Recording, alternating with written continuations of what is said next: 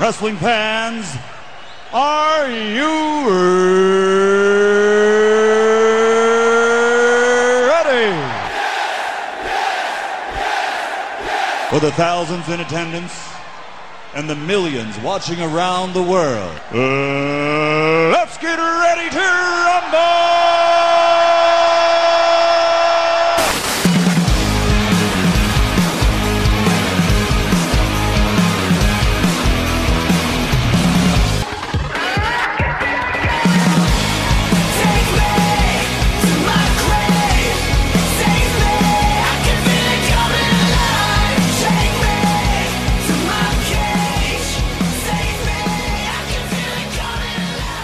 What's going on, guys? Welcome back to Wrestle Rant Radio for Thursday, July 27, 2023. I am Graham GSM Matthews. Hope you guys are doing well and having a great week so far. It's one of those rare instances where I'll be flying solo here today. Mr. Mar's so busy with work stuff. He's going to be working like a dog for the next week as we're headed to SummerSlam to Detroit next week. Leaving on Thursday, coming back on Sunday. We will be there on Friday.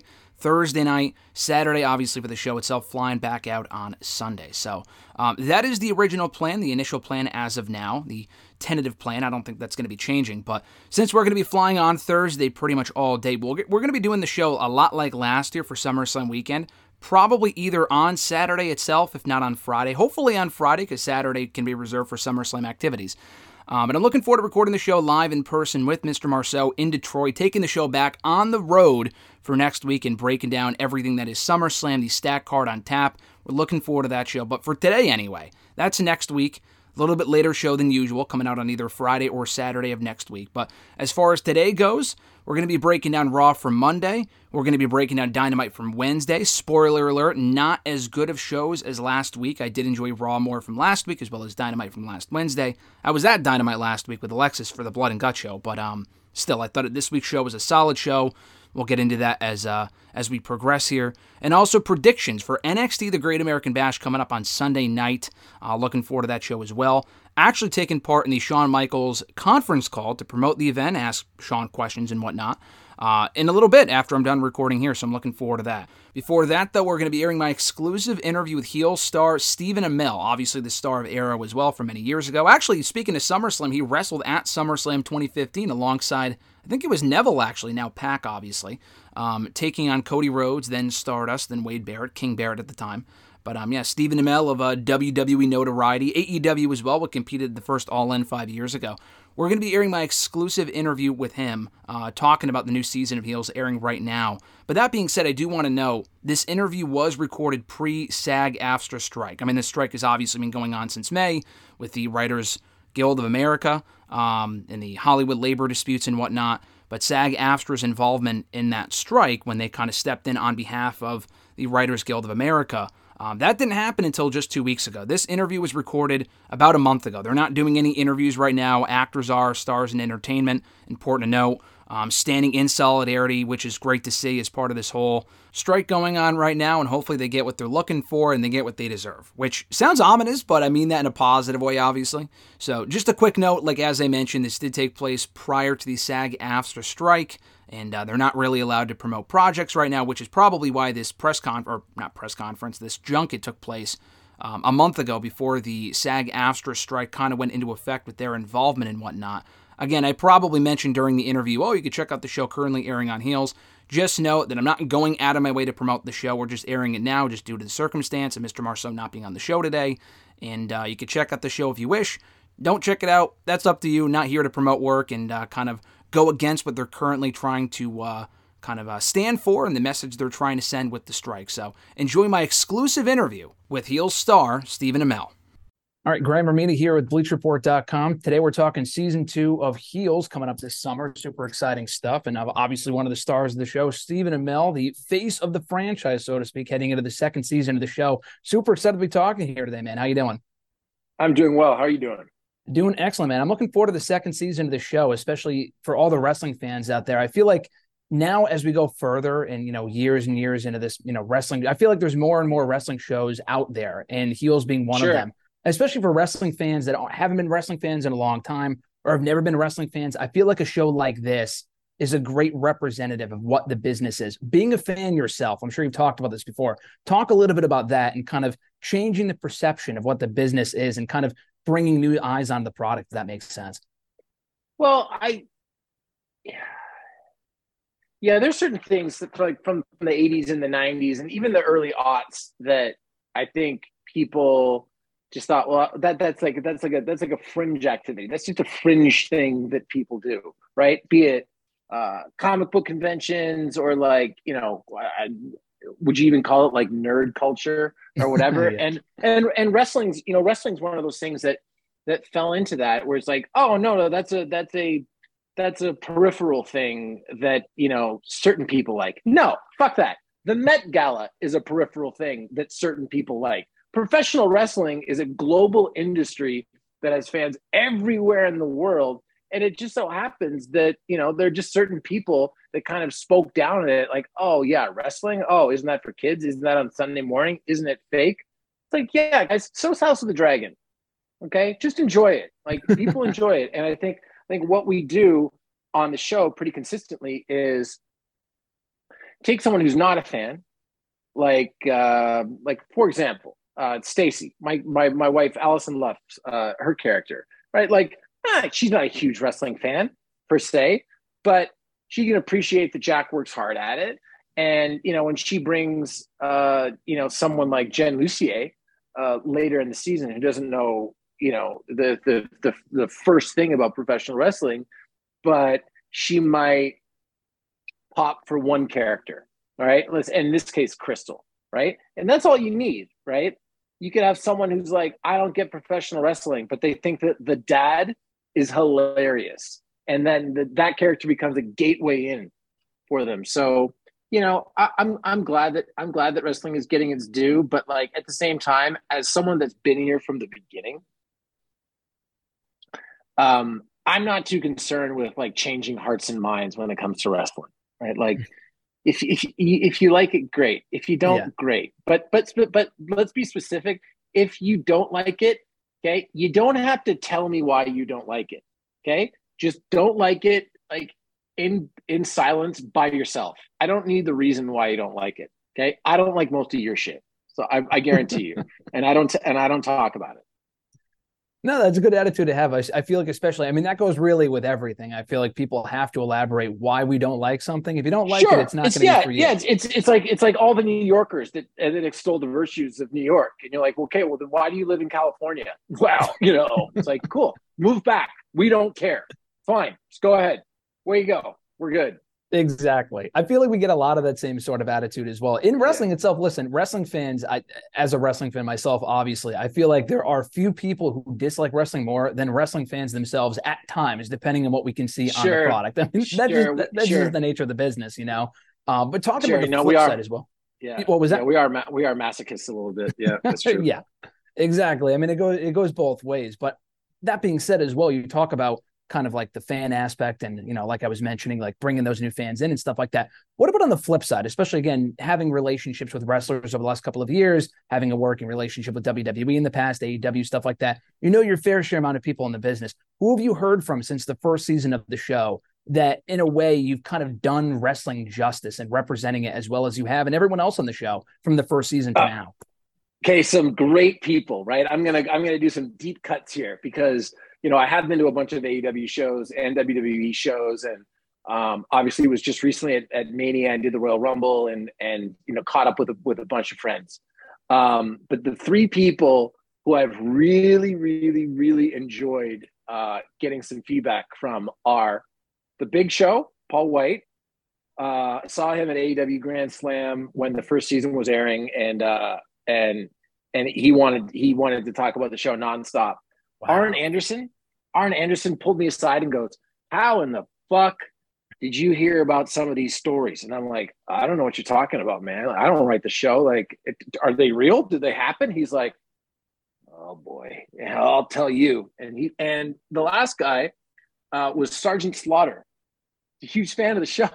Interesting. I didn't even think that guy would watch television at this point. You know, I, look, man. I mean, so look, he got to, you know, he got to, he told me all about the, you know, we got to talk about the show, and then I got to talk with him about the whole like Warrior Hulk Hogan WrestleMania Seven purple Mhm. belt weird thing, you know, which is a story that he told me.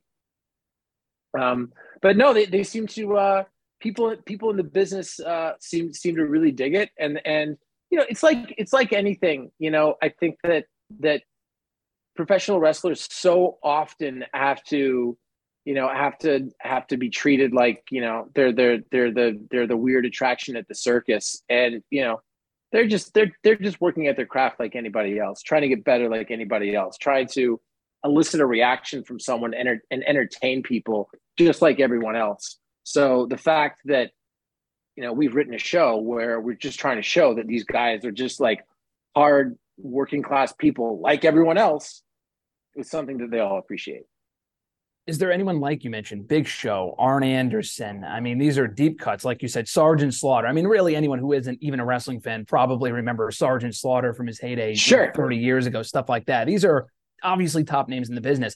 Is there stuff, and obviously they love the show, like you said, is there stuff that they say that you incorporate into the second season of the show or advice that you take from them, like, you know, this is something that we want to see represented, or this is something maybe it's a bit more realistic if you were to do it this way, or is it just like they just enjoy watching the show? Um, no, no one's really, no one's really pointing, no one's really pointing anything out. Um, uh, but we do try. There, there are certain things that that that I have always tried to try to incorporate. Um, I gosh, I think it might actually be in the. Yeah, no, it's in the in the in the second season where I believe we have um, uh, Big Jim and Rooster and it's before the memorial show and they're they're running through their match in the back. And that's always something that i found really really fascinating you know.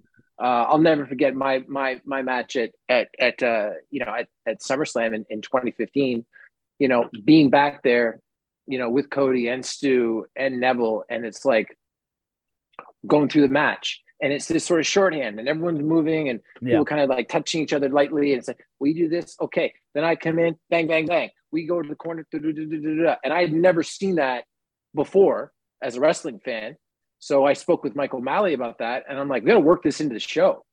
And I, and I think we see it in the early part of the second season where, where we got two guys that are you know about to go out and they're they're kind of they're they're going by the numbers you know with a referee there. And uh, i thought that was really cool you know doing that. And um you know and we get into some promo stuff this year. I mean chris bauer's got a great scene about you know crafting a promo and all these things. So it's cool stuff. Yeah, no, I think it's a cool, it's a fascinating look behind the scenes that the show provides that I feel like, Sure. especially even wrestling fans, like I said, wrestling fans have seen it all from like all the shows and the documentaries and the dark side, so to speak, of the business. But this kind of Sure. shines a different light on it, especially for those Yeah. that aren't familiar with the business, kind of gives you a newfound appreciation for wrestling, whether you're a fan already, haven't been a fan in a while, have never been a fan or whatever. To kind of go back to what you were saying before, some people may never like wrestling, but as long as they can Sure. understand it more, that's Yeah. kind of like the key, um, whether that's the goal or not with a show like this. But you know, you talk about Yeah. your first match from SummerSlam, which at this point, that's crazy. It was eight years ago, 2015. That's Yeah. wild.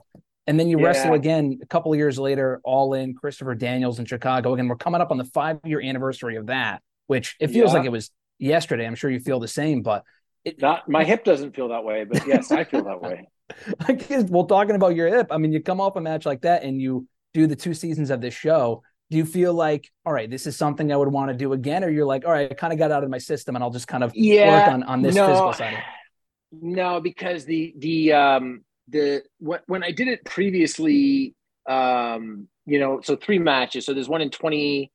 There's one in 2015 uh, at SummerSlam. There's a Ring of Honor show, which I believe was either in late 2017 or early 2018. Right. Yeah. Uh, and uh, which was really cool. And then uh, and then there was the All In show, which again coming up on five years of that.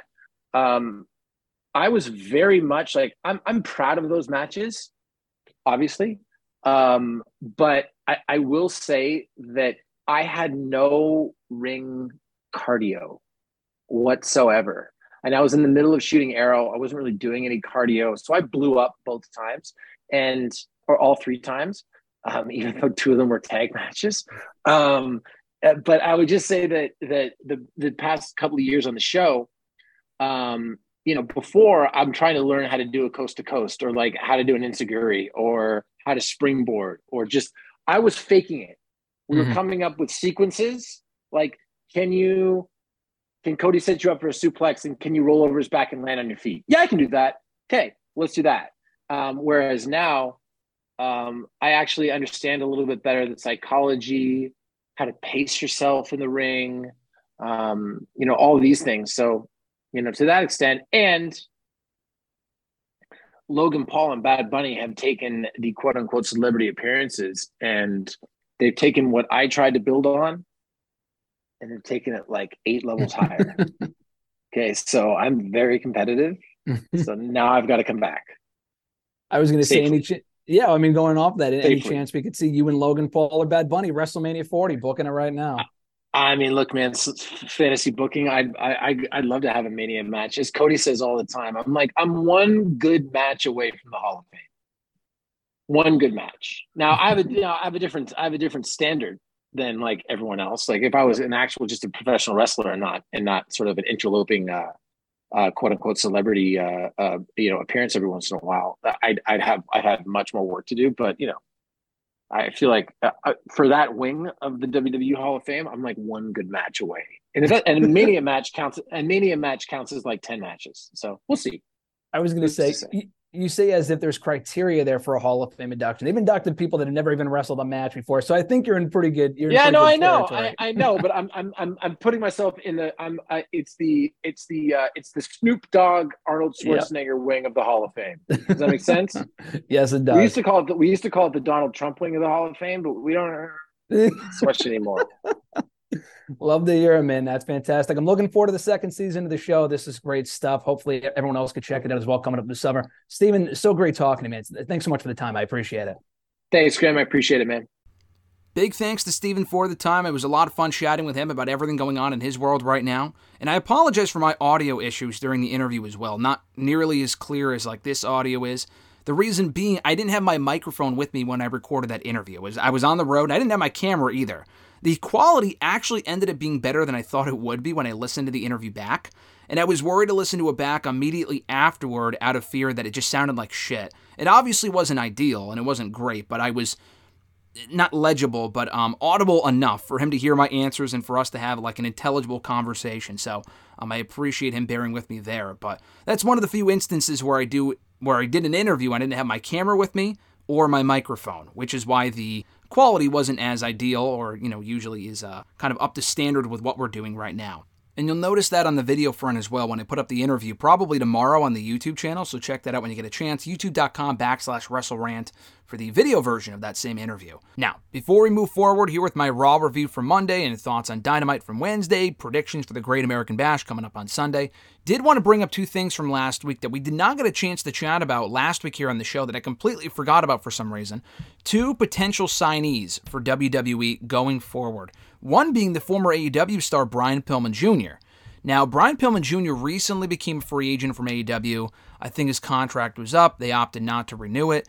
He hasn't really spoke on it. I'm not sure if it was their decision to not renew his contract or it might have been a mutual decision. It might have been a case where it was coming up. They didn't want to renew it, but he wasn't going to stay anyway.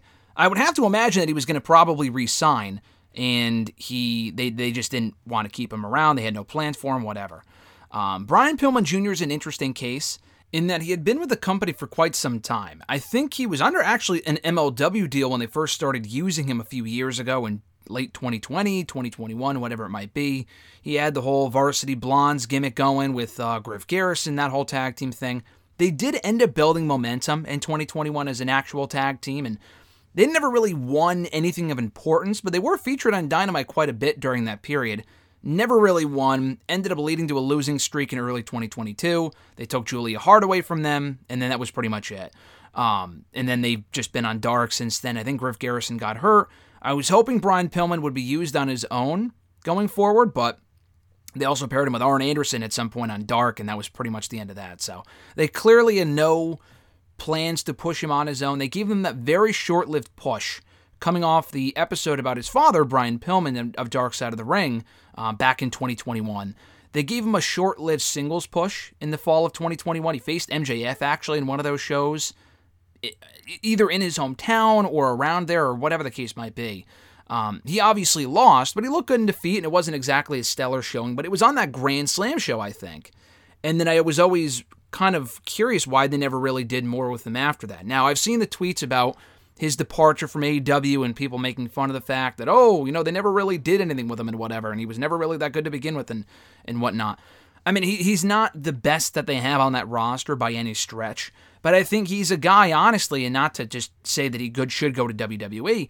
I think he's one of those guys that would benefit from having a performance center type run and developing his skills more, whether it be in the ring, on the mic, as a character, charisma wise, whatever, in NXT. Um, I assume he would go right to NXT TV, as others have. have. I mean, there's there's people with far less experience currently on NXT TV and Level Up than him.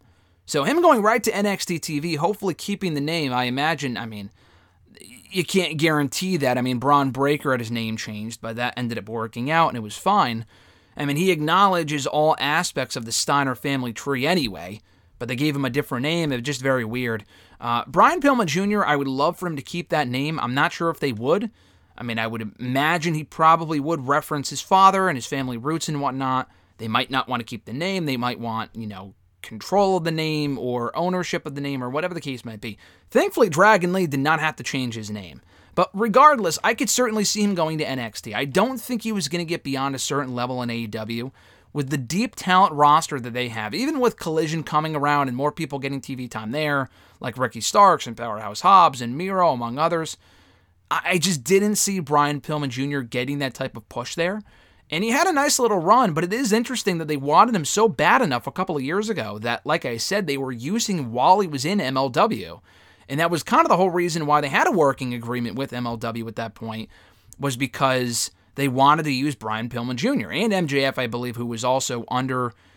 Was he not in MLW still in like by late 2019? MJF was doing pretty significant stuff in AEW in late 2019, turning on Cody Rhodes and that whole feud that followed. But I think he was still in MLW technically up until early 2020, up until like the pandemic, up until like COVID started. So, um, and the big reason why they were working with MLW at that point was for MJF and Brian Brian Pillman Jr. I think among others at that point that they were using either on TV or on their dark shows or whatever the case might have been. My point being, I'm surprised that they never really ended up doing more with him. Maybe they realized that he needed more seasoning. When I say they, I mean Tony Khan. He obviously makes all the important calls in the company, no shit. Um, he probably realized, listen, the upside here just isn't worth it with the other guys that we already have on the roster. And it just never really materialized. Now, I know they have the Nightmare Factory, that's kind of like their performance center, but not really officially. Uh, I don't know. They've had enough people come out of the Nightmare Factory, like Nick Comoroto, people like him, who, again, another case where he actually came from WWE Developmental. So I can't even blame AEW for not doing much with him because he actually was another case where WWE also did not do anything with Nick Comoroto. And he's not bad, but he's been around long enough in AEW and, I mean, I don't know how long he was in WWE, but he's been in AEW long enough now where I just don't give a shit about the guy. I think Brian Pillman Jr. could have been used to a point where he could have been built up to be something at some point. He's still young, he's got a lot of charisma, he's good enough in the ring to where I think he has potential. Um, it probably just was not going to work out in AEW with, again, the deep talent roster that they have. But in NXT, with some more focus in that performance center, kind of fine tuning those already established skills, um, I think there's uh, there's a shot there that he can be some sort of a star in NXT and potentially beyond. The other potential signing to WWE, and now this one I have a little bit harder of a. I know the, the Brian Pillman stuff, by the way, just on that on a quick note. I had seen somewhere that they had no plans of signing him anytime soon. I had seen that they had a tryout. He had a tryout there, maybe per PW Insider. I forgot who exactly reported that. It might have been Fightful. And then BodySlam.net actually followed up soon after saying that there is a deal in place with Brian for him to sign, and that he will be there at some point in the not too distant future. Now, they are the same outlet that reported Colby Corino was going to WWE, and they weren't wrong with that. Colby even admitted that he was going to WWE, and then something fell through with his medical background or whatever, and then he had to, they just rescinded the offer and then he went back to NWA. I'm hoping the same thing doesn't happen to Brian Pillman Jr. So it sounds like Brian Pillman Jr. is a done deal for WWE. This other person, I'm not as convinced by. I mean, I think the guy is great. I'm just not convinced that WWE would actually sign him. That being Nick Aldis, former NWA World Heavyweight Champion, former Impact World Champion, GFW World Champion, for anyone who counts that as an actual legitimate title from uh, many years ago. Nick Aldis, the former Magnus from TNA. I've been a big fan of his for as long as I've been watching TNA, which has been 15 years at this point. Arriving as part of British Invasion, ended up working his way through the ranks of the tag team stuff with, again, British Invasion, Douglas Williams, Rob Terry, and the later Samoa Joe. That was really what put him on the map about a decade ago, was that tag team and then subsequent feud with Samoa Joe ended up winning the uh, he didn't win the bound for glory series in 2013 but he did end up going heel winning the world championship didn't have the best run but he's a guy that looks like someone that wwe would want to sign. And then for whatever reason when he left impact in 2015 it just never really happened. He went to jeff jarrett's promotion. He went back to tna for a short period in 2017 that didn't really work out. Went to nwa soon after. Became their biggest star, which isn't a very high bar. NWA isn't really seen by a lot of people. But he ended up having a great three year run, three year run as the NWA World Heavyweight Champion. Four years, really, if you count 2017. He held the championship initially for a little less than a year and then dropped it to Cody Rhodes at all in that fantastic match. And they had a rematch that people don't remember, which I ended up watching a few years later at their NWA 70, 70 show, maybe. I think it was their NWA 70 show in 2018, which would have been five years ago, um, where Cody got the belt, or he lost the belt, and Nick Aldis got the belt back. And then he was champion from that point, from late 2018 to mid 2021, when he lost it to Trevor Murdoch, also at one of those NWA anniversary shows. Um, Nick Aldis is great, though. He's been gone from NWA for a little less than a year, and this was never actually made official and was never confirmed. But it seemed like WWE had some sort of a hiring freeze at some point earlier this year that prevented them, or they just didn't want to sign anyone, which is why Colby Corino, again, that might have been a separate issue with his medical stuff, but Colby Corino was reported to go to WWE. That fell through. Vincent and Dutch, it seemed like of all the people that tried out around that point, between them, Kylie Rae, who was very good, that just didn't work out. They even outright told her, she said, that they just didn't have a spot for her on that roster, which is kind of hard to believe they, they just couldn't bring her into NXT at that point, but I digress. Um, Vincent Dutch, Kylie Rae, and Casey Navarro, who is terrific. I'm honestly surprised that didn't work out. Again, I don't know if he's spoken out publicly about that and what went wrong there and whatever. It just sounds like they just weren't hiring anyone for a good period of time with the whole Endeavor deal happening, Vince McMahon coming back. Now, I think that might be gone, though. Um, if Carlito is indeed signed to return, we, we haven't really talked about this on the show at all, but if Carlito is signed, sealed, and delivered to return to WWE at some point in the near future, then it sounds like whatever hiring freeze they had might be over, which would hopefully indicate that a Nick Aldis, you know, signing by WWE is a possibility. Now, what worries me though, and that came from PW Insider, a very reliable source. What worries me though about the report from about a week and a half ago, this came out right after Slammiversary when it was reported that he was done with Impact. He had wrapped up his uh, commitments there. It was a very short term deal which was encouraging because I it kind of seemed like when he went to Impact a couple of months ago, he was only there for a quick cup of coffee to kind of keep himself busy, make a quick paycheck, keep his name out there in case WWE came calling again a couple of months later. It seems like they do have interest in Nick Aldis. Per the report from PW Insider, it's as a producer, as a backstage agent, which makes no fucking sense. Now, Nick Aldis does have a great mind for the business. I think he was in a position of power. I mean, not even think he was. He was in a position of power in the NWA for so long. I don't know if he was producing matches, but I mean, he was a pretty heavily influential guy for a period of time there in the NWA. So he probably has some sort of experience with that sort of stuff, promoting events, maybe putting matches together. In WWE, it sounds like he would just be putting matches together. But don't they have enough producers as it is?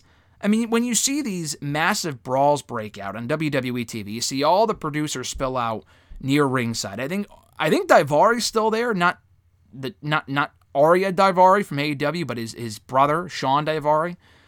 I think he ended up getting he was released and now he's back. I don't remember, but um, I'm pretty sure he still works there. They have Adam Pearce, obviously. He started as a producer, now he's an on-air character, but he's also still a producer, I believe. Jason Jordan, Petey Williams, Chris Park, the former Abyss among others. I mean, don't they have enough fucking producers? They already fired a bunch a couple of years ago due to COVID. Either bring those people back or just stick with what you have. Nick Aldis is not necessary as a producer for WWE. I mean, we've had him on the show here multiple times in the past. In the last eight years, I've had Nick Aldis on the show at least twice. He's a great interview. Um, he's a great talker. He can cut a great promo. Some people just don't get it though, and that's completely understandable. Some people find him boring.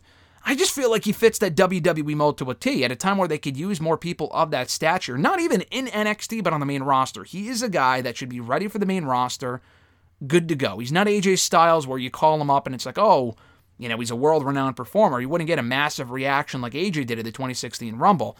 I'm just saying he's main roster ready from the standpoint that he's already kind of paid his dues. He's been doing this now for 15, 20 years. He doesn't really need to work his way through the system. And he's not old either. I mean, Eli Drake was already well established within the business when he went to NXT a few years ago. Had a nice run there for himself and then went to the main roster. I mean, he also could have realistically just gone right to the main roster and he didn't. And Eli Drake, now LA Knight, is a lot, not a lot older, but several years older than Nick Aldis. Nick Aldis, I think, is 34, 35, 36.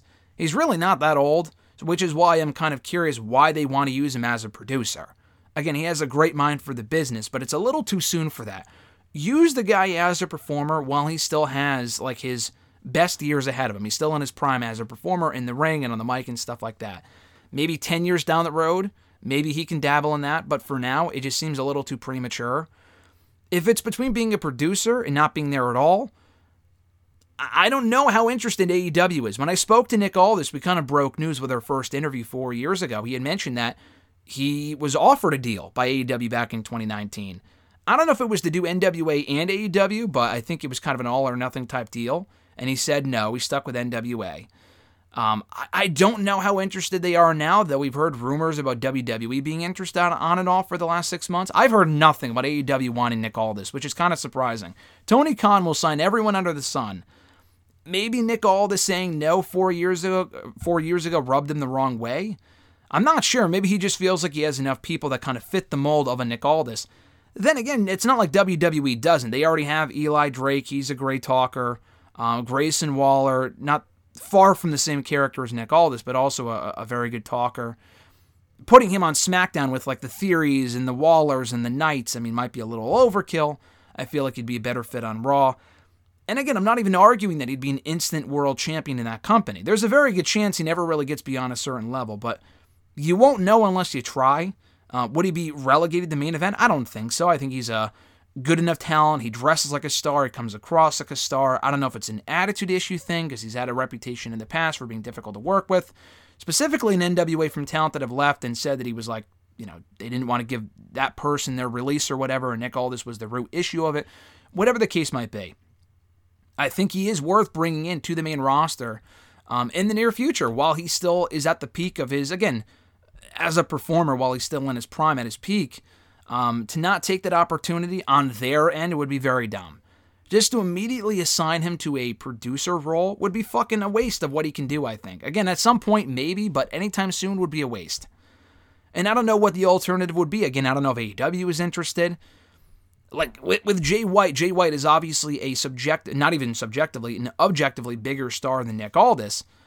Again, he was one of those people where it seemed like he was destined to go to WWE and it just fell through at the last minute for whatever reason. The Endeavor stuff was happening. Vince had just come back. A lot of uh, confusion, it seemed, behind the scenes at WWE. They dropped the ball with that one.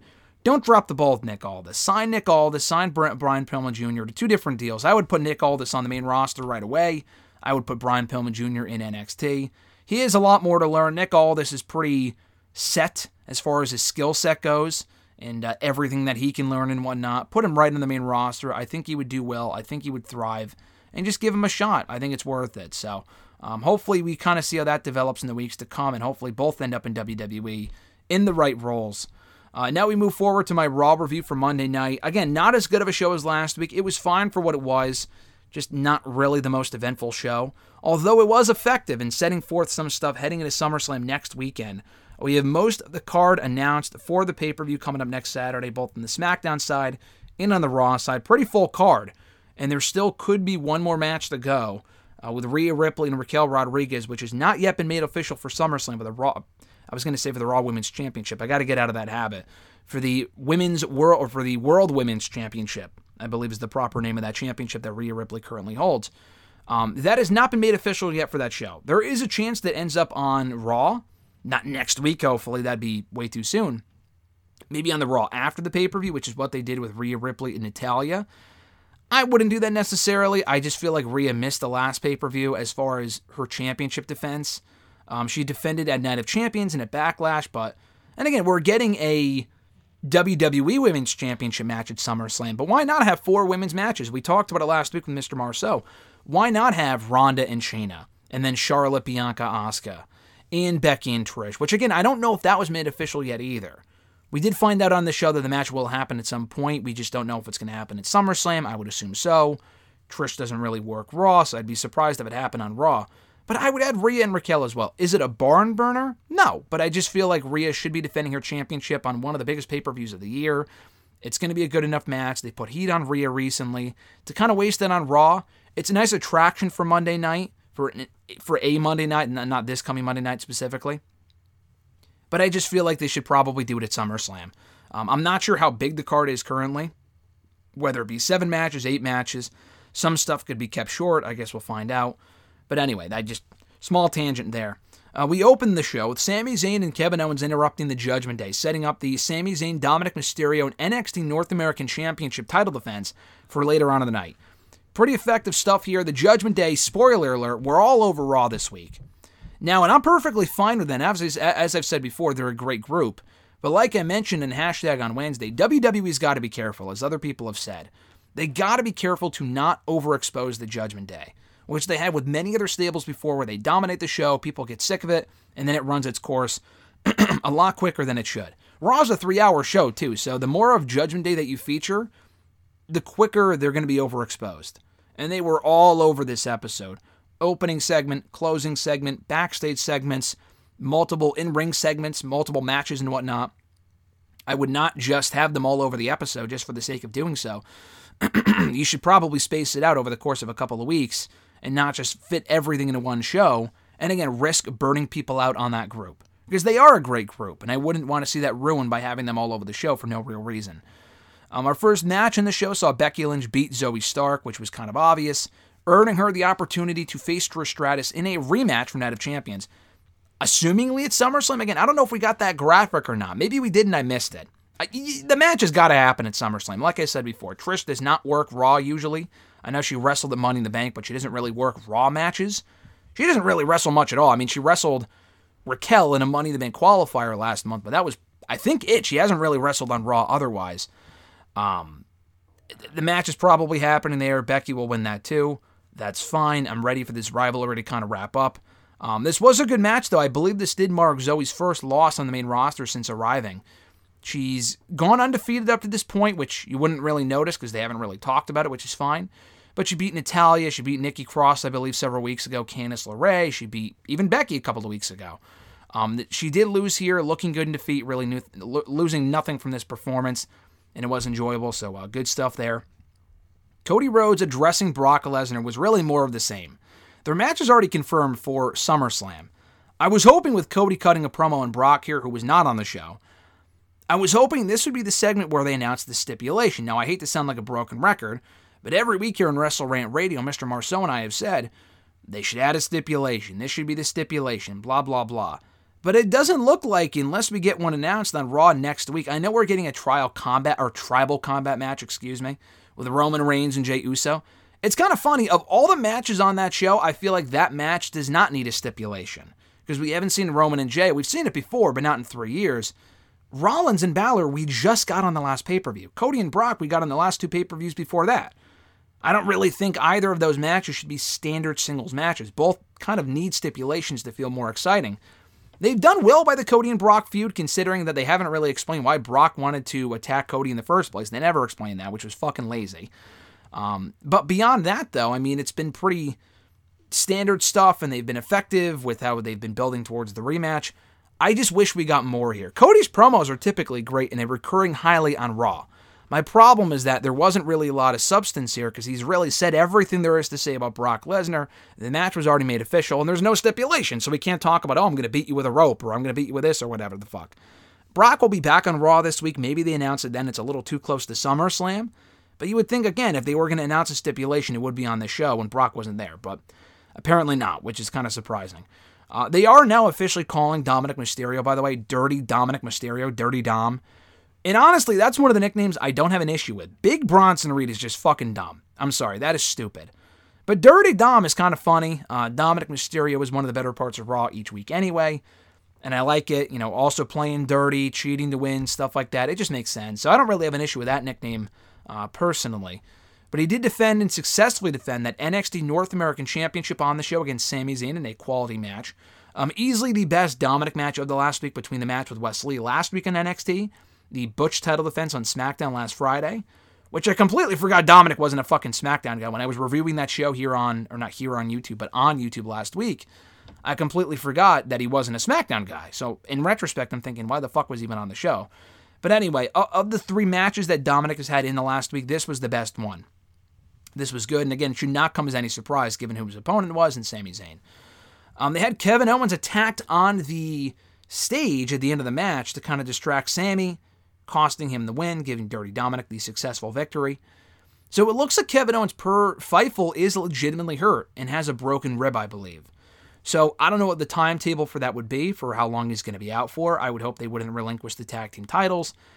If they were, I would imagine they probably would just would have just given the tag team titles to Dominik and Damian last week, or was it last week or the week before? I don't remember, but I think it was last week. Whenever they did the title match, you would think they would have just given them the tag team titles. Uh, they did not. So I mean, maybe he was hurt after that, but it sounds like Kevin Owens is going to be written out for at least the foreseeable future, which is fine if it's not that serious of an injury. Puts more heat on Judgment Day for them to attack him on the show. Them being the reason why he's out injured makes sense. Um, but him and Sami, Kevin Owens and Sami Zayn have been one of the best parts of WWE all year.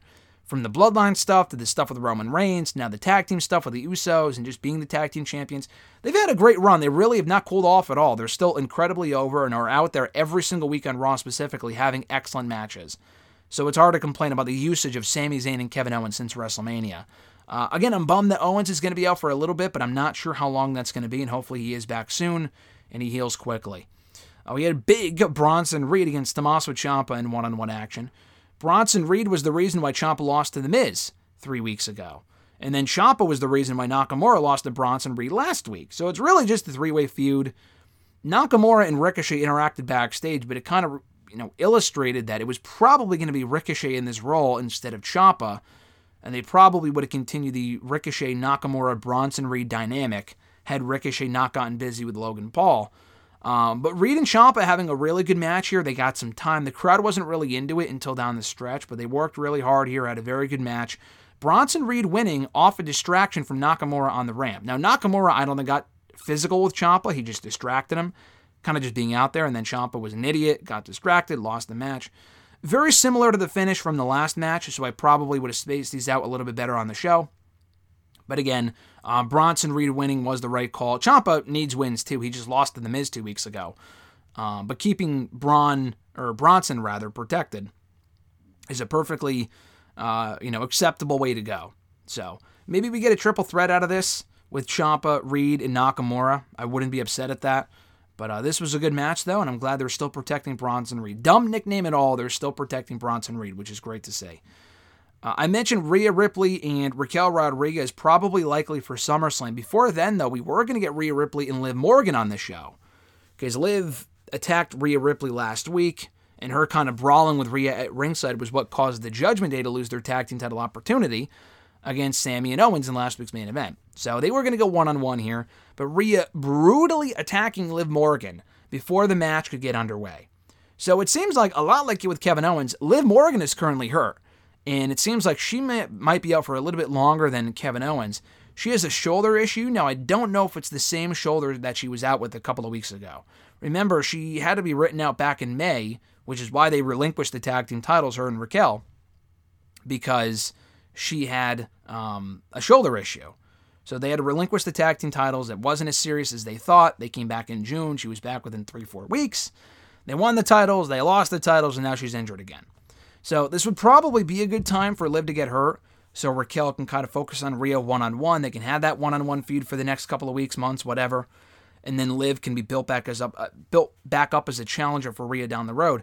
I said this to Mr. Marceau last week. I would have no issue, honestly. I mean, this is just me with Liv being the one to beat Rhea Ripley for the sole reason that Liv was the last person to beat Rhea Ripley on Raw almost a year ago, over a year ago, back in May or June of 2022.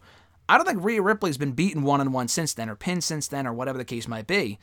Um, not only that, but they were former tag team partners. Rhea turned on her. They were the final two and the first two in this year's Women's Royal Rumble match. They have great chemistry.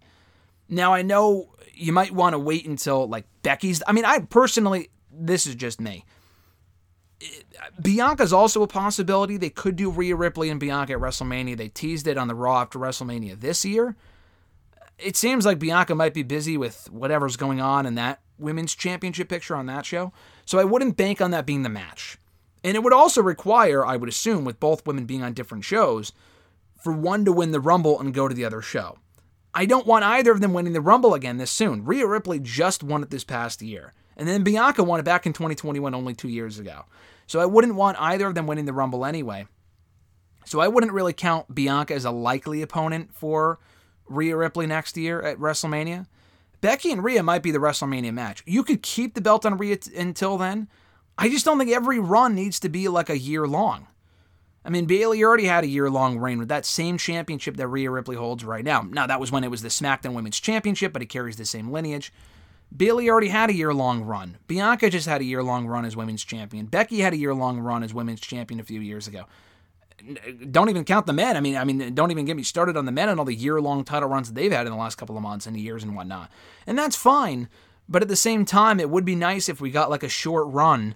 And Liv did have a short run last year as the women's champion on SmackDown, but it wasn't really overly eventful. She was a victim of the change in management with Vince kind of losing power, Triple H taking over. They didn't really know what the fuck to do with her. The Ronda Rousey feud sucked.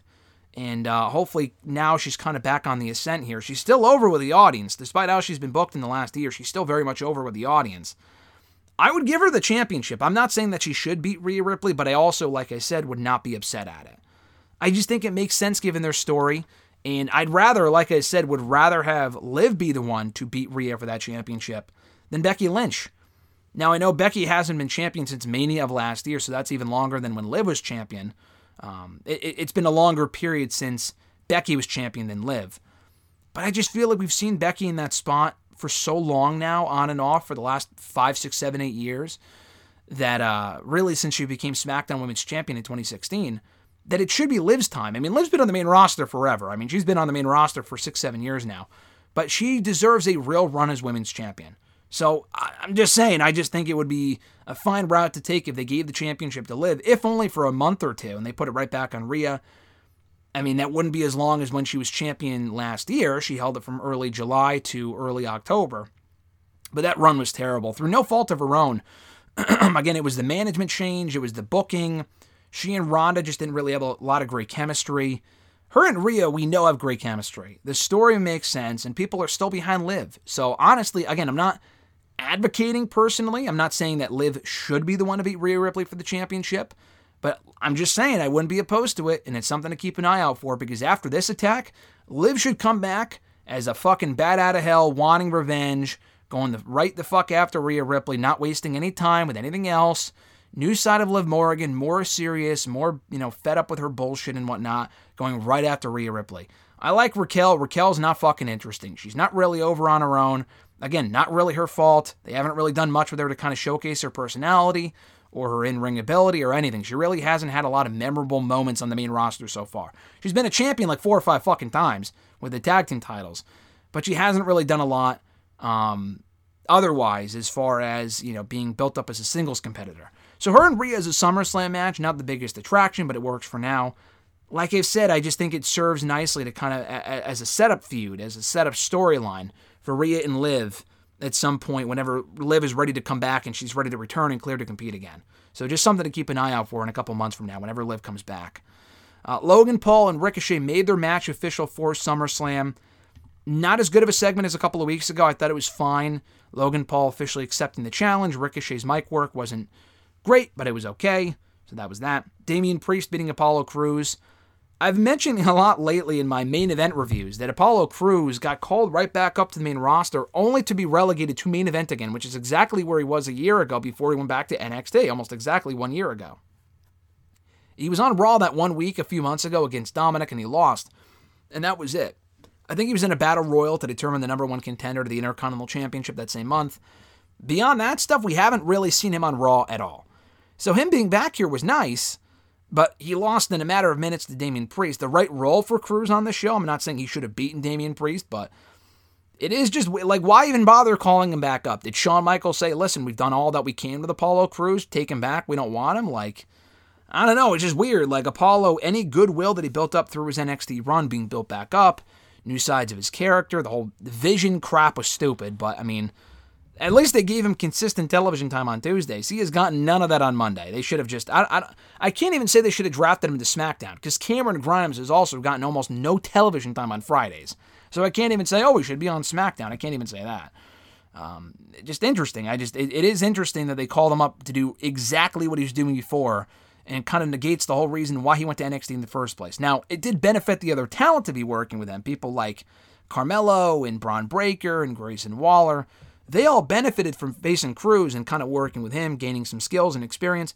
Crews didn't really seemingly gain anything. You think that he would go back to the main roster, hopefully being taken a little bit more seriously, maybe a challenger of the month for Gunther. He didn't even get that. He just went right back to main event after losing to Dominik Mysterio a couple of months ago. Disappointing, but not surprised. Drew McIntyre and Gunther also making their match official for SummerSlam for the Intercontinental Championship. That's going to be a fucking killer match. We got McIntyre and Ludwig Kaiser, Ludwig, Ludwig Kaiser, whatever the fuck his name is. Ludwig Kaiser and an impromptu match on the show, fine for what it was, resulting in a McIntyre win. Um, I stand by what I've said. I would not have Drew beat Gunther for that championship. I wouldn't be upset at it. It would be it would make for a cool moment. I just don't think Drew needs to be the one to take that title from Gunther. And I don't think they should break the reign or give him his first loss or whatever until he breaks the record in a fucking month from now. He breaks the Honky Tonk Man's record in like five weeks. So why not just wait? I am fearing that, that Gunther is going to lose at SummerSlam. And again, it's going to make for a nice moment when he does. But I just feel like you're just so close to having him break the record. And he probably is one of the best Intercontinental champions they've ever had anyway. So why not have him break the record at this point? What does it even matter? The main event segment saw Seth Rollins and Finn Balor sign the contract for their World Heavyweight Championship match coming up at SummerSlam next weekend.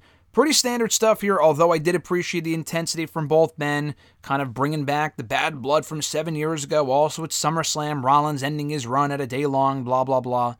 Um, this was good stuff. The Judgment Day, again, standing tall over Rollins. Sami Zayn attempted to make the save. He was also laid out by the Judgment Day. Effective stuff. I'm looking forward to the match, but again, like I said with Cody and Brock earlier in the Raw review, why not add a stipulation? I know the threat of Damian maybe cashing in on Rollins, on Balor after it's over, during the match, even as a triple threat, and the Judgment Day being back on cohesive terms and whatnot, uh, back as a cohesive unit, rather, should be the intrigue, and I understand that. The problem is that we've seen Balor and Rollins straight up in a singles match as recently as a month ago, for starters. But second of all, we've seen it so often in the last seven years since they had their last match or since they had their first match at SummerSlam 2016 that it's just hard to care.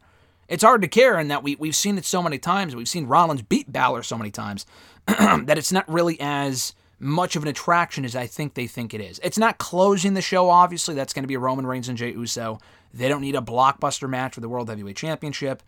I would rather be Rollins and Balor straight up than having Priest get involved because, again, not get involved, but rather than do it like a triple threat. He's Mr. Money in the Bank. I mean, I know they did that with Rollins and Cena and Brock at Rumble 2015, where Rollins was already Mr. Money in the Bank. He was given a title shot anyway, which was fucking dumb. And it led to one of the best triple threat matches in company history. But it was silly to give the guy a world title opportunity if he already has a guaranteed title opportunity waiting in the wings. I, I just wouldn't do that. I just think adding a stipulation would help and give the match more, uh, you know, generate some more interest and excitement for the match. Same thing with Cody and Brock. Overall, though, I thought this was a solid show. Not as enjoyable as last week. I, I kind of fast forwarded through a lot of the parts of it. Not like the, not every segment, but like commercials and. I, I don't really watch Raw live anymore. I typically just kind of watch it either on delay or later that night or early the next day or whatever the case might be. And sometimes it's easier to get through the show than other times. And this was one of those shows where just not a lot happened. And again, at least they set the stage nicely for SummerSlam, making matches official. And they have a pretty full card. We'll see if they add Rhea and Raquel to the card coming up on the Go Home show, the Go Home edition of Raw coming up on Monday. Now we jump to Dynamite from Wednesday. Again, another case where I did not enjoy the show as much as last week. Now, again, I was there last week for Blood and Guts, But Blood and Guts was a strong show overall, not even including the main event. Just in, you know, in addition to the main event and everything else they did on that show last week, the MJF and Cole stuff, it was just a very good edition of Dynamite on the whole. This was a fine show on Wednesday, but just felt like a lot of filler personally. But my top takeaway coming out of the show, though, is that it seems like Tony Khan is making more of a conscious effort to kind of incorporate more storytelling into the show. Now, I'm not going to be one of those people that says that AEW didn't have any storytelling before and it's been all matches for years now. I mean, it's mostly matches, but they have told stories. It just seems like with this episode specifically, when there wasn't really a lot of note going on in the ring, there were three significant storyline progressions, or three progression of three significant storylines, I should say, going on this show that kind of kept my attention. One, with the Jericho Appreciation Society stuff. Two, with the Adam Cole and MJF pairing and getting Roderick Strong involved and the build to that AEW World Tag Team Championship match and Saturday's Collision, which I will be at, by the way. I'm going to be at that show on Saturday. We'll probably, possibly talk about it here on Wrestle Radio next week. It might be old news by then, but I will have a full on on report from that show coming up on Sunday, I would imagine. Uh, so keep an eye out for that. But yeah, that was another angle that they furthered on the show. And the third one being what they're doing now with AR Fox, Swerve Strickland, Darby Allin, and Nick Wayne. Now, it doesn't have like any personal, deep rooted issues, but the progression of the storyline of these four in the last couple of weeks has been really well done. And it gives us a tag team match to look forward to at some point. So it kind of happened with the opener here Orange Cassidy successfully defending, again, the AEW International Championship in a really good opener against AR Fox.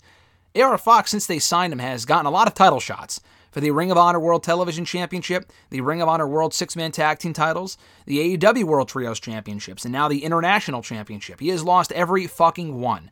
If you give someone enough title shots and they lose every single time, you're basically a loser at that point. I know he beat Shane Taylor in the Death Before Dishonor pre show, which was a very good show, by the way. Um, kind of old news at this point, which is why I'm not doing uh, doing a review of it on the show. Although Athena and Willow Nightingale was an excellent main event, and Claudio and PAC for the Ring of Honor World Championship was also great. I know AR Fox beat Shane Taylor on that zero hour pre show, but still, I mean, he never really wins whenever it matters most, and this was no exception, which is why I like the move to turn him heel. Him losing here was no surprise. Him turning heel afterward wasn't a surprise.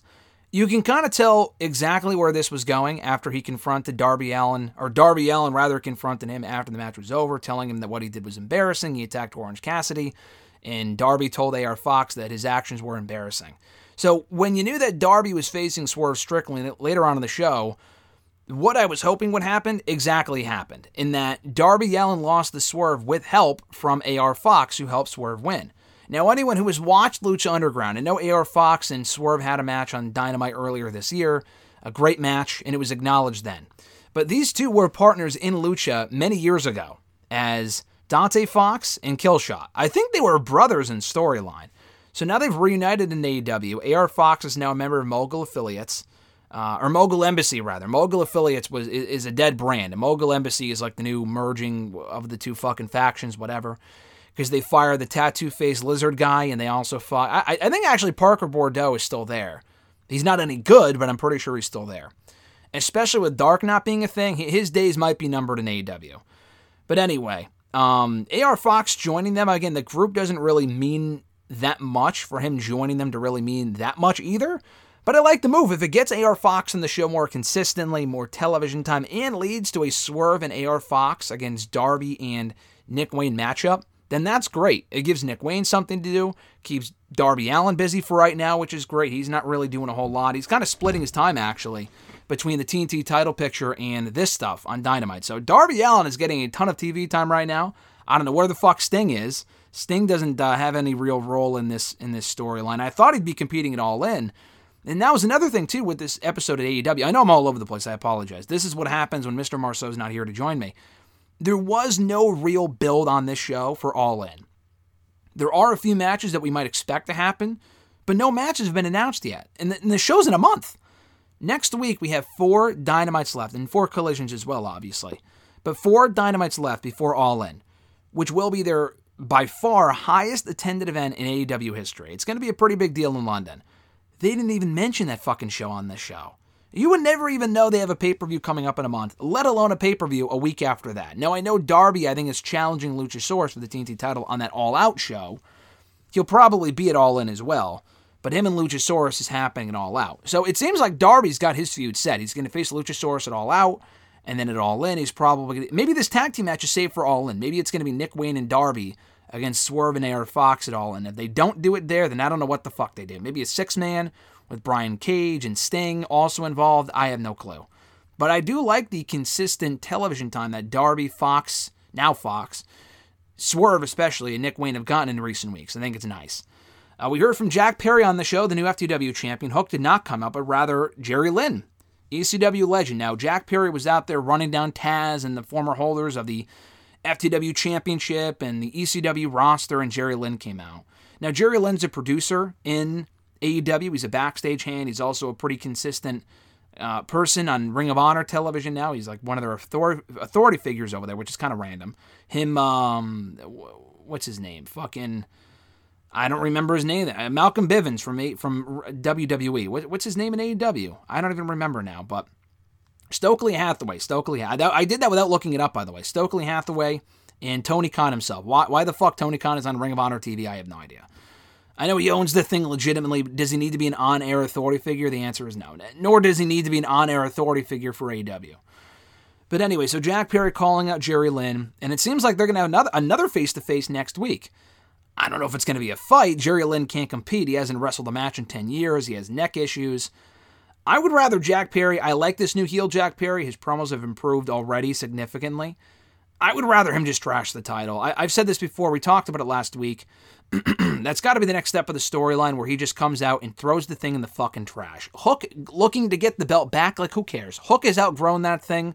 The title has outlived its existence. Its necessary, you know, necessary, whatever the word would be. It, its reason for being on the show has expired. That belt should be done away with, and Jack Perry should just disrespect it by throwing it into the trash and destroying it or whatever. There's no reason for Hook to want to get it back. Hook should want to avenge the fact that Perry defended or rather damaged and destroyed the championship. Not the fact that Perry's holding it. Maybe we'll get to that at some point, but I was a little disappointed that didn't happen here. We had PAC and Gravity in a pretty random match. I'm not really sure why this match happened, obviously. Other than the obvious fact that they probably just did it for the meme of like, oh, Neville was the man that Gravity forgot, and now he's facing Gravity. Like, who gives a shit? It was a good match. PAC one gets him back on track following two losses last week on Blood and Guts and on um, at Ring of Honor at the De- the Death Before Dishonor pay per view. He faced Claudio for the Ring of Honor World Championship and lost. So this got him back in the win column. Um, good match, but really not much more beyond that. We had Swerve Strickland and Allin. I mentioned that already. Britt Baker beating Taya Valkyrie in a not so good match. Um, they got some time. They got like seven, eight minutes, which, ooh, a lot of time, I guess. But, I mean, it just didn't really mean anything. Taya has lost a lot since coming to AEW. She's lost to Toni Storm and Jade twice and Kris Statlander. And now this match as well. Like, it's hard to take her seriously. She's a good worker. She's a better worker than Britt, who is good, but I, I don't know what happened on that road to, or uh, yeah, the road to Valhalla, which is what she calls her finisher. On that spot where Taya attempted it, Baker like fell anyway, or Taya dropped her. I don't know what the fuck happened, but it looked terrible. And the match, the rest of the match wasn't really all that good, regardless. Um, but it ended up being fine. Baker wins. Again, where do you go from here? It feels like the women's division is on ice right now. They're doing some cool stuff in Ring of Honor. They just had the Women's Cup in AEW. Willow was not on this show to kind of capitalize off her performance on that Death Before Dishonor show. Like, what what are we doing here with uh with Willow Nightingale and with um you know Skye Blue has been on TV quite a bit lately. What are we doing with the win with the AEW Women's World Championship? I would imagine they're just waiting until Jamie Hayter's good to come back, and they're going to do Jamie Hayter and Toni Storm again for like a third or fourth time at that All In show with the championship, but they shouldn't be waiting for Jamie Hayter. They should have other interesting stories in the meantime, and they just don't. The Outcasts are dominating the division right now, but beyond that, what else is really going on? The answer is nothing, it seems like. It seems like we're just having matches for the sake of matches, and that's about it. The main event on the show, the Lucha Bros taking on and beating the best friends in Blackpool Combat Club is Jon Moxley and Claudio Castagnoli in a three way tag team match. Um, a good match. Again, not really sure why this needed to happen. I know it stemmed from the brawl that broke out at Death Before Dishonor involving all these men. But, like, they set up a triple threat for next week with Trent Beretta, um, Pentagon Jr., Penta L0M, whatever his name is now, and Jon Moxley in an AEW Originals match. That's what they're calling it. Because next week is the 200th edition of Dynamite. And that's great, but like, what does that match even fucking mean? Like, Moxley, Trent Beretta, who's barely on the show, and if he is, it doesn't mean anything. And Pentagon, like, Will it be a good match? Yeah. Does it really mean anything? No, it just kind of feels like a placeholder program for all involved. The best friends mean absolutely nothing at this point. Um, BCC, it was weird. They got a main event match on the show, and yet the Elite, who won Blood and Guts last week, we didn't even hear from them. So I don't know. I, I don't need the Elite all over Dynamite. I'm not saying that, but I just thought it was weird. They won the match, and we did not hear from them here on this show. We did not see them. I thought that was odd. The match was good, though. That set up the triple threat for next week, like I mentioned. I just don't really know what any of that is supposed to mean. Now we move into my quick predictions real quickly for a Great American Bash coming up on Sunday. They have seven matches on the card, actually. Well, no, six. I'm sorry. They have uh, seven if you include the pre-show, which they are doing this time. They had a pre-show match for the Stand and Deliver show, which was also, I think, an eight-person tag team match um, back in April. They did not do a pre-show match when they went to Battleground in May, but they're doing one here. It's going to be Dragon Lee, Nathan Frazer, Yulisa Leon, and Valentina Feroz taking on the Meta-Four, consisting of Noam Dar, Oro Mensah, Jakara Jackson, and Lash Legend. I really don't care who wins here. Uh, they're feuding over the Heritage Cup Championship, which again, who gives a shit? Um, I would probably just have the baby faces go over. The Meta-Four just formed, so they probably will win. Uh, I, I say, pro- I don't know. It doesn't really matter. I'll just go with the babyface team of Dragon Lee, Frazer, Leon, and Feroz. On the actual show, the NXT North American Championship defended not with Ali and Wes Lee anymore. It's going to be a triple threat with Dirty Dominik Mysterio defending against both Wes Lee and Mustafa Ali in a triple threat now. They just put the belt on Dominik, so I fear that they're doing a triple threat because they're going to have Wes Lee pin Ali to win the championship back. I just think that'd be a fucking waste. Now, they did the championship some good by giving it some exposure on Raw and SmackDown this past week, and that's great. But why end the experiment there? Why put it right back on Wes Lee when Dominik can continue to defend it on the main roster and also split his time between the main roster and NXT? I think they know that keeping Dominik on the show and other main roster stars like Rhea Ripley, among others, will continue to boost ratings for NXT and give it more exposure and give people more of an incentive to tune in and kind of get exposure to the newer talents. Uh, keep Dominik Mysterio on NXT with the championship as well as the main roster. I would have Dominik, Dirty Dominik Mysterio win here. Dirty Dom. I think he will win, and I think he should win. I, you can give Wes Lee the championship back at some point. It won't really mean anything for him to win the championship back after a week. Keep him in chase mode a little bit longer, have him beat Dominik down the road, and have it mean something. Dominik hasn't really lost a lot in the last number of months. He lost to Rey at WrestleMania and Cody at Money in the Bank. He doesn't lose a lot of singles matches these days. And this wouldn't be a singles match. I just feel like if you give the belt right back to, uh, not Ali, but Wes Lee here, I feel like it's a case of where if he pins Ali, what does he really gain? He gains a championship back that he had before. It was kind of a fucking waste. And you don't really elevate Wes Lee at all because he pins Ali and not Dirty Dom. So I'd have Dirty Dominik Mysterio retain here and keep the feud going between him and Wes Lee.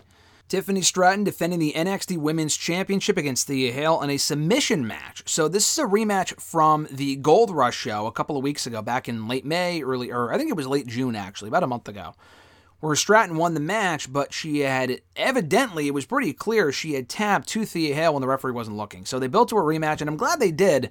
I haven't really been the biggest Chase U fan in the last couple of years, but they've gotten over at a high level. Thea Hail is very popular. She's a great underdog. I would not have her end Tiffany's run here, but she should come close. I don't know what submission Tiffany's going to use to win. If she cheats to win, I'm not sure. She just won the championship two months ago. I would not take the title off of her here, but this should be a good match. Uh, they don't do submission matches all that often in NXT or just in WWE in general, so I am curious to see how this goes. I think Thea Hail will look in defeat, come up short. Tiffany's still your champion. NXT Tag Team titles on the line Gallus, Mark Coffey, and Wolfgang taking on defending against the families Tony D'Angelo and Channing Stacks Lorenzo. The build up with like Tony D'Angelo going to jail and Lorenzo beating Joe Coffey to get another fucking shot, like it was just bizarre. The fact that Tony D'Angelo's prison sentence was on the line in a match is like the most WWE thing I've ever heard. Um, but listen, I'm hoping the family win here. I think Gallus are a good team. They just haven't really been overly exciting. They've also beaten every team that NXT has. They've beaten the Dyad. They've beaten um, the Creed brothers. They've beaten a lot of teams. They even beat the family actually at the Stand and Deliver show, but not in a straight up match. I just don't know what other teams there are for them to defend against. Uh, babyface teams, that is. I would have Tony and, and, Stacks win the titles here. Tony has not won any championship gold in NXT so far. He's gone for the NXT North American title a couple times, lost every time. He's even gone for the tag team titles. I think they should win the championships here. I thought Gallus would lose it at Battleground. They did not. I do think we are getting the championship changing hands on this show. Roxanne Perez, uh, Roxanne Perez, rather, easy for me to say, uh, taking on Blair Davenport in a Weapons Wild match. Now, how similar, or rather unsimilar, whatever the word might be, how different this is going to be from the Weapons, uh, whatever, the weaponized cage match that, what was it, uh, Gigi Dolin and Jacy Jayne had like a month ago. I mean, that was literally a month or two ago. To go back to the whole weapons thing so soon after in another women's match seems a little um, unoriginal to me. But I like the fact they gave the match stipulation and the fact they're even on the show. It's cool that we're getting two women's matches on this show, and actually three if you include the pre show. But anyway, um, this should be a good match. Their first match was good. Blair Davenport is quite good. She won their first match. In an ideal world, I would have Blair Davenport pick up a second straight win over Roxanne and continue to build her up. I do think that they're going to give Roxanne the win here, and that's fine. But if Roxanne's on her way out of the brand, which I'm not sure if she is or not, she should lose here 2 and 0, you know, go 0 and 2 against Blair Davenport. I'm not confident that's the case though. I think Roxanne Perez wins and that's fine. I just think Blair Davenport winning would be a pleasant surprise. Uh, Gable Steveson actually making his in ring debut on the show, which I was not expecting. They added it to the show last minute on Tuesday's episode against Baron Corbin. So, this is an interesting case in that they're in the process of rebuilding Baron Corbin right now.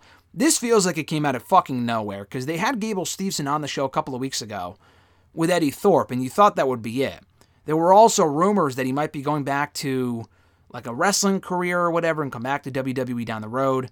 That might have just been like stuff they put out intentionally to make you think that he wasn't staying in NXT. I'm not sure because the whole segment on Tuesday was that, uh, oh, what's his decision going to be? It seems like he's sticking with NXT for the foreseeable future anyway. But like they haven't really had him on the show a whole lot, and they just added it to the show at the last minute. And Baron Corbin has been getting the vignette treatment for weeks now. Why did they not have any other heels they could put Steveson in the ring with? Like I just thought that was weird. Um, I don't know how good the match is going to be. This is going to be a very interesting matchup. I just think having Corbin be rebuilt and repackaged and then having him fucking lose within a matter of weeks is just weird. And I just wouldn't do that. But it seems like that's what's going to happen. He's going to lose here to Gable Steveson. Uh, and, and, I would just be shocked if Gable Steveson lost in his debut match for NXT against Baron Corbin, of all people. But like I said, I am curious to see how the match shakes out. And then the main event, Carmelo Hayes defending the NXT Championship against Ilja Dragunov. This should be a great match. The build is kind of lacked.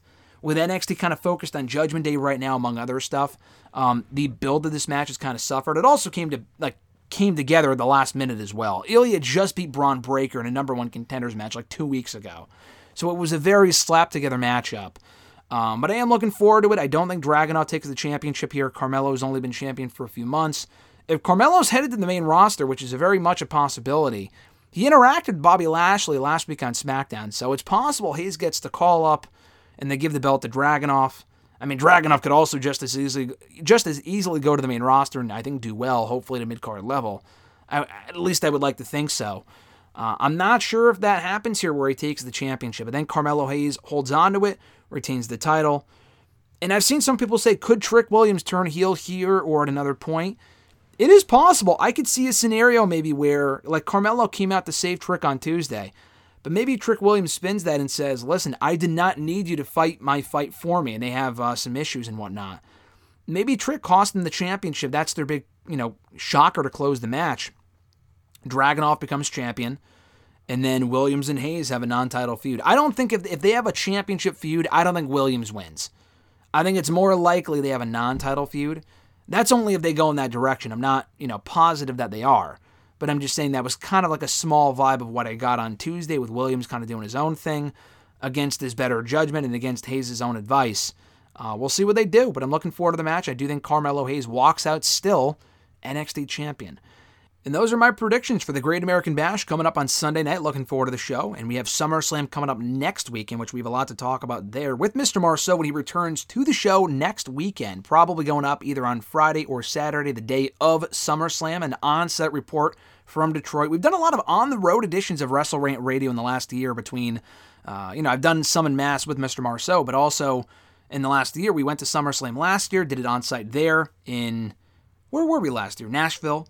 We did a show in uh, you know uh, Canada in Montreal for Elimination Chamber earlier this year, and we're going to be back in uh, at SummerSlam weekend this time in Detroit next weekend and do an on-site show for uh, SummerSlam preview prediction show coming up on the show next week. So keep an eye out for that. No Thursday episode, but probably going up like I said either on Friday or Saturday. New episodes of the show every single week. Can't say every single Thursday because they're not always on Thursdays. Um, on WrestleRant.com, WrestleRantRadio.com, iTunes, Stitcher, which I think is going away, by the way. No more Stitcher after, I think, late, late August or whatever. So um, I'll have to stop promoting Stitcher after like late August, but you can still catch it on there for now. iTunes, Spotify, TuneIn Radio, iHeartRadio, Google Podcast, Podbean. You can also catch us on Amazon Music and Pandora. Rate the show, review the show, subscribe to the show. Never miss new episodes every single week. Have an awesome one, guys. Thank you so much for tuning into my solo edition of WrestleRant Radio this week.